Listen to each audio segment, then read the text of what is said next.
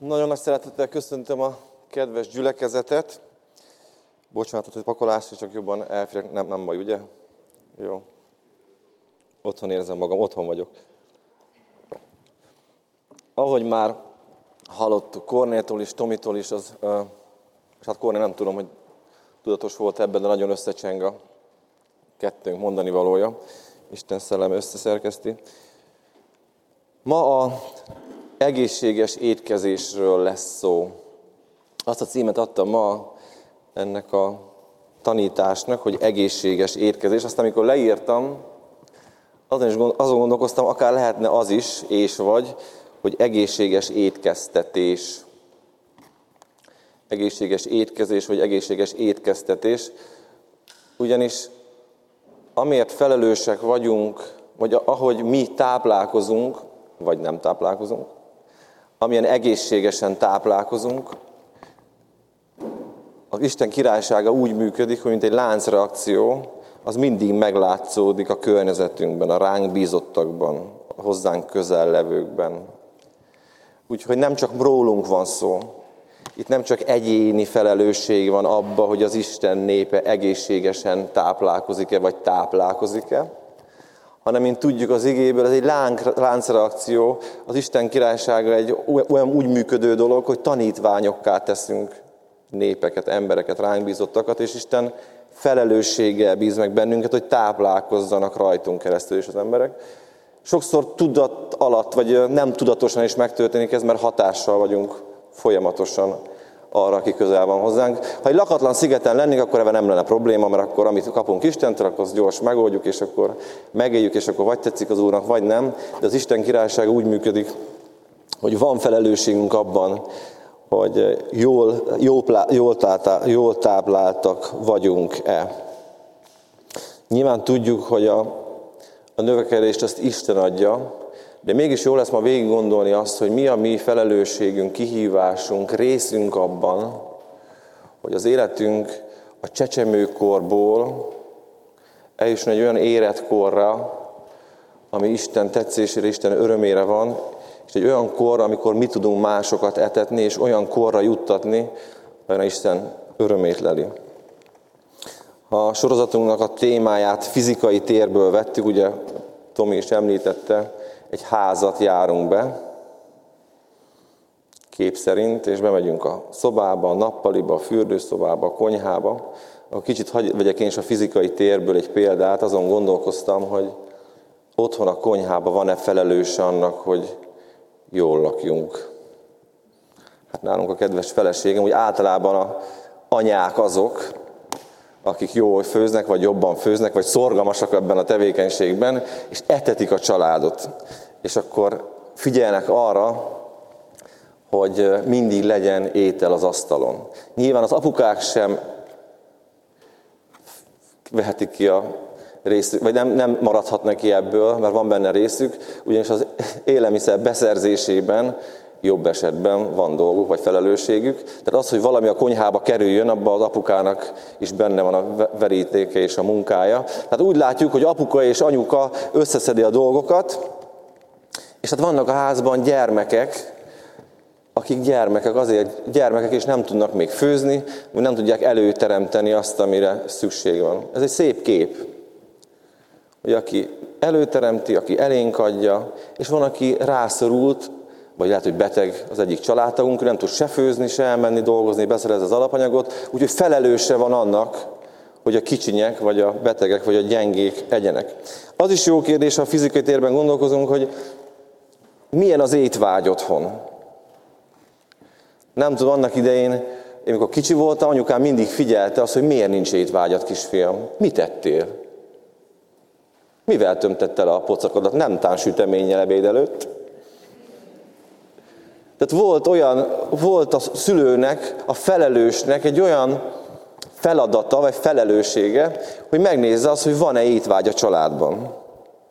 Aztán olyanra is volt felelőssége, hogyha nincs, miért nincs, és amit elénk ad, abban van elég vitamin. Vagy változatos-e? Hát miért csinálták ezt anyuka meg apuka?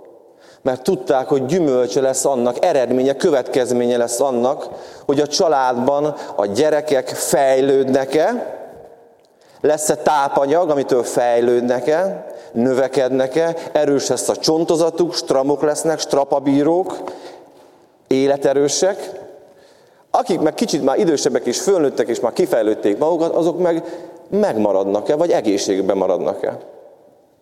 Úgyhogy nagyon érdekes ez a kép, hogy a fizikai térbe bemegyünk a konyhába, hogy mi mindent elárul arról, ami egyébként szellemileg is megjelenik az életünkben, szinte tökéletesen. Hogy mik azok a dolgok, amiket végig kell gondolni, amikor a táplálkozásról gondolkozunk, hogy milyen felelősséggel, kihívással jár az, hogy én felelős vagyok valamiért. Az önmagam táplálásáért is, mivel látjuk, hogy kölcsönhatások vannak, láncreakciók, és az, hogy a rám bízottak a körülöttem lévők, a szűk családom, vagy ha egy Isten már kihívott abban egy közösség, ahol szolgálok, vagy a gyülekezet, vagy a munkatársak, vagy a barátok, mit esznek belőlem? Jobb esetben Krisztusból. Na, hát, nincs sok időm, úgyhogy most össze kell magam szedni és figyelni a vázatra. Egy, három igét fogok olvasni, és ezek az igék alapján fogom elétek tárni azt, hogy gyülekezet elé tárni azt, hogy milyen pontokba lehet ilyen kapaszkodókat, elgondolkodható dolgokat megragadni, újra vizsgálni, vagy megvizsgálni magunkba, újra értékelni, hogy hogyan állunk ezekkel a dolgokkal. Először a Péter leveléből fogok olvasni, az 1 Péter, az Péter első leveléből második rész 1-től 3. verse, és a 5. rész 2-től 3. verse. Jó, kint van. Levetvén azért minden gonoszságot, minden álnokságot, képmutatást, irigykedést és minden rágalmazást, mint most született csecsemők az ige tiszta, hamisítatlan teje után vágyakozzatok, hogy azon növekedjetek, mivel hogy ízleltétek, hogy jóságos az Úr. Ez az első ige. A második. Pásztoroljátok az Istennek köztetek lévő nyáját, gondot viselni arra nem kényszerből, hanem önként. Nem sem rút nyeréskedésből, hanem odaadással. Sem nem úgy, hogy uralkodjatok a rátok bizottakon, hanem mint példaképei a nyájnak. És a harmadik ige, zsidókhoz írt levél 5. rész 11-14. verse, akiről nékünk sok és nehezen megmagyarázható mondani valónk van, mivel restekletetek a hallásra. Mert noha ez idő szerint tanítóknak kellene lennetek, ismét arra van szükségetek, hogy az Isten beszédeinek kezdő elemeire tanítson valaki titeket, és olyanok lettetek, akinek tejre van szükségetek, és nem kemény elederre. Mert mindaz, aki tejjel ér, járatlan az igazság beszédében, mivel hogy kiskorú. Az érett koroknak pedig kemény eledel való, akik érzékeiket a gyakorlat során kifejlesztették a jó és a rossz megkülönböztetésére. Nyilván hozhattok, vagy hozhattam volna még igéket, és több szertágazóbb területeket is megnézhetnénk az igébe, a táplálkozásunk, a fejlődésünk útján. Óriási téma, Épp ezért pár vázlatpontban csak szeretnék olyan dolgokra rámutatni, amit ebből a három igéből jó, ha újra gondolunk és át, átgondolunk. Az egyik, az első az, amit ha olvassuk, kivehetünk belőle, és át végig, végig gondolhatjuk, hogy más-más érettségi, más-más érettségi szinten vagyunk. Egy családban is, egy közösségben is, egy gyülekezetben, az eklésiában. Más-más hit szinten vagyunk. Más életérzéseink vannak. Más a korunk. Más a tapasztalatunk. Tehát itt benn most a teremben több kor ülünk együtt. Fiatalok, idősebbek, még fiatalabbak, még idősebbek, és mind más gondolatokkal jöttünk be, más életérzésekkel, más problémákkal, más hitszinten vagyunk, más dolgok érdekelnek bennünket. És Isten igéje azt mondja, hogy hogy Istennek van egy olyan vágya szívén, van egy olyan mm, az igének, a vele való közösségnek egy olyan része, hogy ő aktuálisan Kiki milyen szinten van, milyen problémában van, milyen aktualitása van az életében a kívánságnak, a kérésnek, az alakadásnak. Aktuálisan akar Isten igéje beleszólni az életünkbe. Aktuális az Isten igéje. Vannak csecsemők, vannak felnőttek, vannak ifjak, vannak vének, vannak atyák, vannak anyák, vannak problémákkal küzdők, vannak örömbelevők, de Isten igéje minden ponton, minden időszakban, mindenben van aktualitása. Úgyhogy mindig legyen bennünk egy nyitottság, egy vágy arra, hogy Istennek a rémáját meghalljuk, megértsük. És legyen bennünk egy nyitottság arra, hogy egyáltalán megtanuljuk azt, ráérezzünk arra, hogy Isten bizonyos problémákba, időszakokba, korszakokba hogyan tud szólni. Ugyanis ezt meg kell tanuljunk, mert csecsemőként születtünk újjá, és nem értjük még sokszor Istennek a beleszólását, az odaszólását, a vezetését, a korrigálását, az áldását, hogy hogyan jön meg az a mennyből az életünkbe. Ezért Isten igéje azt mondja, hogy föl kell, hogy épüljön Istennek a népre, mikor a táplálkozásról gondolkozik arra, hogy hogyan tud Isten rémát adni, szót adni, aktuális dolgokat mondani az életünkben. Kell erre egy nyitottság. Egy nyitottság egy vágy, hogy aktuálisan szeretném megtanulni, hallani, érzékelni Isten vezetését, szavát az életembe. Ez az egyik dolog. A második dolog az, hogy alakuljon ki egy általános, egy helyzettől, egy kortól független, alakítson ki Isten egy olyan látást, ami az Isten személyéről szól, ami az Isten szentségéről szól ami az Isten igazságáról szól, ami az Isten hatalmáról szól. Legyen egy általános munkája az Isten igének az életünkbe, ami a logosz, amivel az ismeretünket, a megalapozásunkat végzi el Isten. Fontos az Isten népének, hogy alapokon álljon. Igei alapokon álljunk. Hogy ne össze-vissza építkezzünk, meg kapkodjunk, meg megoldásokat találjunk dolgokra, meg kitaláljunk dolgokat, meg ki dolgokat, hanem Isten igények van egy olyan hatalma, mivel Isten igény élő és hatóerő, mindjárt beszélünk, hogy megalapozza az életünket. Kívánja-e ma Isten népe azokat az alapokat, igei alapokat, amiket Isten be akar építeni az életünkbe, hogy stabilizáljon bennünket? Fontos dolog hogy teágítja Isten az ismeretünket, a látásunkat a nagy egészből, a logoszból, hogy megalapozzon bennünket. És akkor jönnek a kihívások, jönnek a próbák, jönnek a nehézségek, tudjuk, hogy milyen alapokon állunk pont abban a szituációban. Mit mond erről Istennek az igéje? Hogyan Isten ismerte meg Istennek a hatalmát ezen a területen? Istennek a szentségét ezen a területen? Istennek a képe, hogy van benne az életemben, mikor ebben a nagy egészben erre a dologra nézek? Tehát a másik egy általános, amit akar benne Isten építeni, hogy a tejnek az italától legyen bennünk egy fölépítés. Fontos az Isten képformálódás a vezetett élet miatt. Aztán a harmadik, amit az Isten igéről kell, vagy az Istennel való közösségről, tanulásról, egészséges étkezésről, amikor szó van, újra át kell gondoljunk, hogy egyáltalán mit gondolunk Istennek az igéjéről. Hogy ma 2021-ben, amikor mindenkinek van mindenről véleménye, okossága, mondása, bölcsebbnél bölcsebb dolgok a világon. Én mit gondolok Istennek az igéjéről? Hogyan gondolkozok Istennek az igéjéről? Mint élő és ható, Isten szájából származó étel? Mint maga Jézus Krisztusnak a személye, akivel találkozhatok, mikor leülök az ige elé, és a lélek iktetés és ikletettségétől magával az Úrral vagyok közösségben? A szellemmel, ami élő az igén keresztül az életemben? Vagy pedig történetek, mondások, így volt, vagy úgy volt, erkölcsi tanítások, poros könyv a polcon, úgy se értem. Bonyolult, pál nehezen fogalmaz. Végig kell gondolni. Isten igéje élő és ható. Isten igéje egy dicsőséges dolog. Kegyelem, hogy nálunk lehet.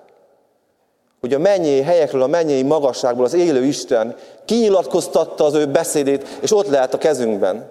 És ott lehet a szemünk előtt, és aztán ott lehet a szívünkben, ami át fogja formálni az életünket, mert hatalom van benne.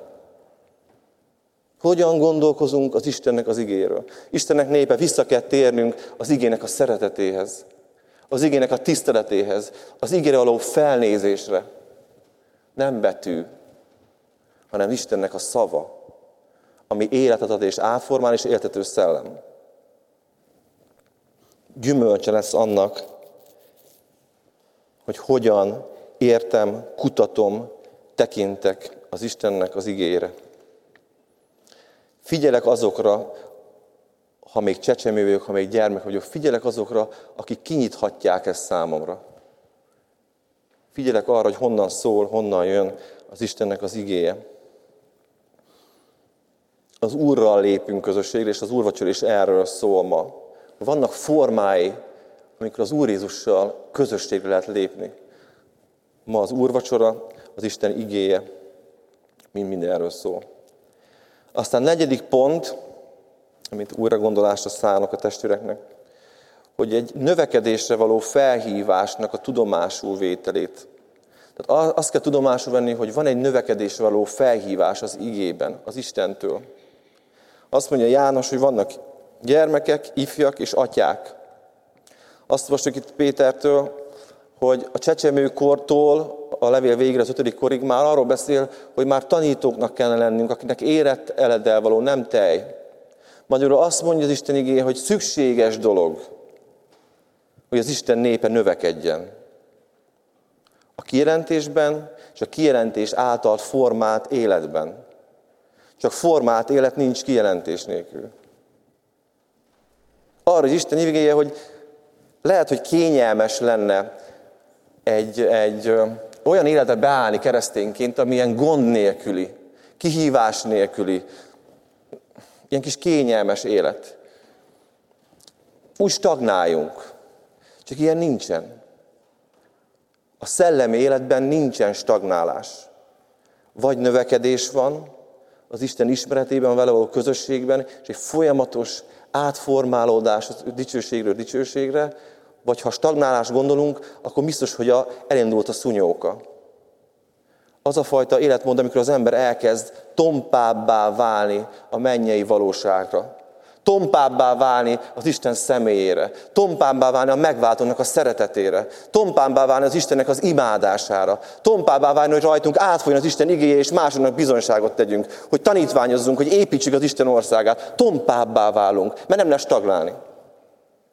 Ezért Isten igének azt a hívását, hogy növekedésre van szükségünk, hogy a gyermekekből ifjak legyenek, akik Isten erejében járnak. És az ifjakból, akik Isten erejében járnak, atyákká váljanak. Akik táplálékot adnak ott, ahol élnek, azoknak, akinek kell. Micsoda dicsőséges kihívás, hogy mi emberek, akik voltunk, amilyenek voltunk, vagyunk, aminek vagyunk, Isten azt látja bennünk, hogy atyák leszünk, akik az ő képmását képviselik a világban. Hát ha magamra gondolok, beleborzongok, hogy milyen jó lesz. Mert Isten ezt ígér, erre hív bennünket, hogy növekedjünk az ő megismerésében, és hordozzuk az ő dicsőségét. És az ötödik dolog, amit fölírtam, és nagyot sóhajtottam, amikor ezen gondolkoztam, hogy magunk az, magunk az életmódunk, ugye azt olvassuk, légy példává. Magunk az életmódunk, az Isten képviseletünk is táplálék.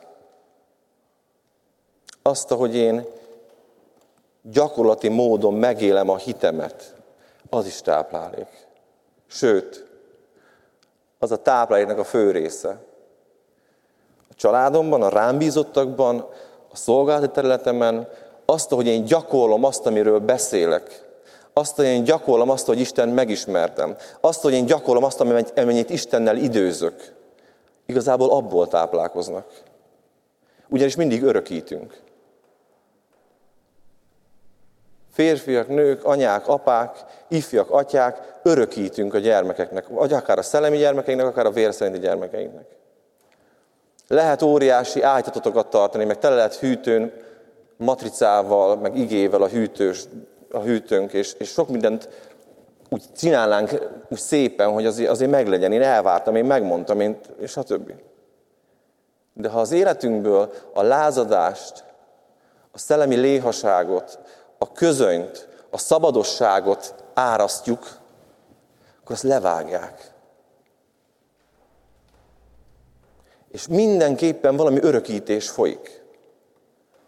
Azt, hogy nekem milyen a kapcsolatom az én Urammal, az igével, pedig azt mondja a predikátor, hogy nincs olyan igaz ember, aki botlás nélkül való. Mindenki elbotlik. De azt, hogy fölállok, azt, hogy bevallom, azt, hogy alázatban tudok lenni a családom előtt, azt, hogy igazi vagyok, azt, hogy nem játszom meg, én ilyen vagyok, itt tartok, azt megérzik.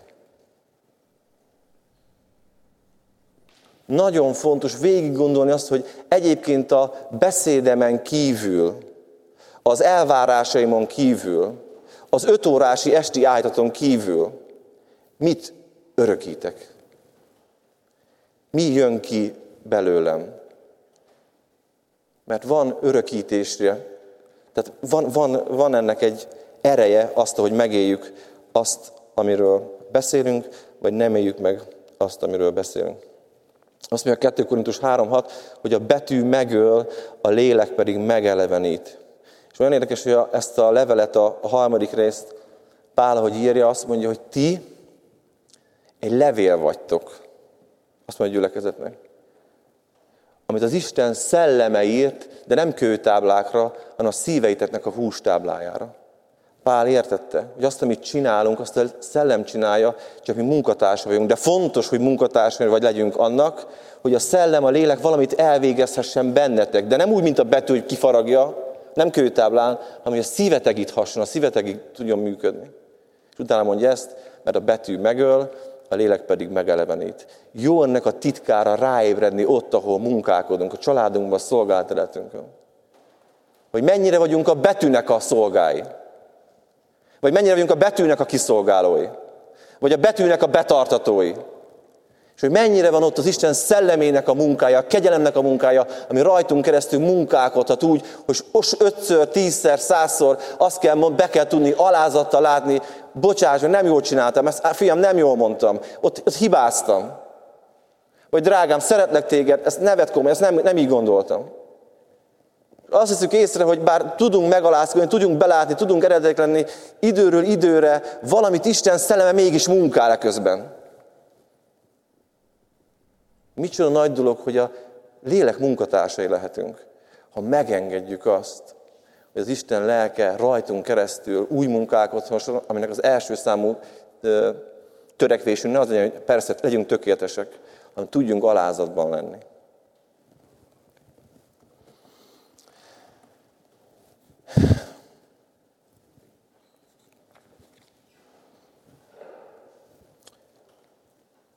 Minden dolgotok szeretetben menjen végre, végbe. Ebben szeretném befejezni. Gondoljuk ezeket a dolgokat végig. Milyen tápláltság van az életemben? Mennyire szeretem Istennek az igéjét? Hogyan tekintek Istennek az igényére?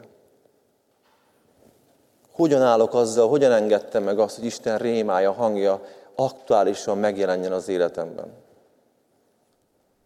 Hol tartok abban, hogy a nagy képet, az egész képet egyre tisztábban lássam? Van erre bennem vágy? Gondoljuk ezt végig. Vágyjunk megállni, vágyjunk megújulni. És meglátjuk, hogy következménye lesz annak, hogy mi jön ki belőlünk. Meglátjuk, hogy következménye lesz annak, hogy hogyan lesznek táplálva a körülöttünk lévő. És az Isten királysága növekedni fog bennünk és általunk. Csendesedjünk és gondoljuk végig azt, hogy mit örökítünk most. Gondoljuk végig, hogy mi jön ki belőlünk mostanában. Ezekben az időszakokban. De ne ássuk el magunkat, hanem engedjük meg, hogy Isten szellem megújítson bennünket. És legyen bennünk egy sóhaj, Uram, vissza akarok térni a Te közelségedbe, a Te igédhez. Veled akarok, belőled akarok táplálkozni. Csendesedjünk el, imádkozzunk, és gondoljuk végig ezeket a dolgokat, le fogom zárni egy imádsággal.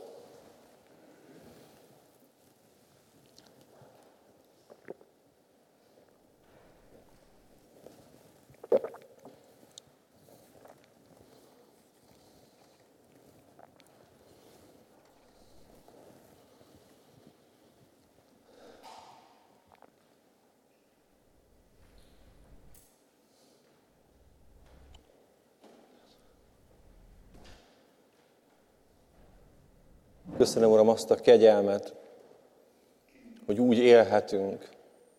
Azt hozta a Te keresztednek a váltsága, szabadítása az életünkre, hogy kitöltheted ránk a Szentlélek ajándékát. Hogy a mi szívünk, a mi lelkünk, a mi szellemünk közösségben legyen valóságosan Te veled. Köszönöm ennek a nagyságát, ennek a kiválóságát, a, a dicsőségét. Uram, köszönöm, hogy arra hívsz bennünket, arra bátorítasz bennünket, hogy járuljunk bizalommal Te hozzád, hogy keressük a Te orcádat, keressük a kegyelmedet, keressük az igazságodat. Köszönöm azt a kegyelmet, hogy tanítasz bennünket, hogy megállítasz bennünket, hogy megújítasz bennünket. Köszönöm, hogy Te reagálsz arra, amikor megalázzuk magunkat Te előtted, és az emberek előtt. Köszönjük, hogy a szívünk bárat az Atyának a szeretete. És köszönöm, Uram, hogy most megfrissítesz bennünket abba, hogy szeressük és tiszteljük a Te jelenlétedet, a Te igédet, a veled való találkozásnak az örömét, nagyságát, dicsőségét. Köszönöm, Uram, az, ami elromlott a családjainkban, a közösségeinkben, a viselkedésünk miatt, a törvénykezés miatt, a szeretetlenség miatt. Uram, Te ezt helyre tudod igazítani. Segíts bennünket arra, hogy ebben munkatársaid, jó munkatársaid lehessünk. Segíts, Uram, azt, hogy az Isten népe tőled ragyogjon, hogy Te ragyogját rajtunk, akárhol vagyunk. Kérlek, Uram, újíts meg bennünket arra, hogy dicsőségről dicsőségre formálódjunk a Te képmásodra. Az Úr Jézus nevében. Amen.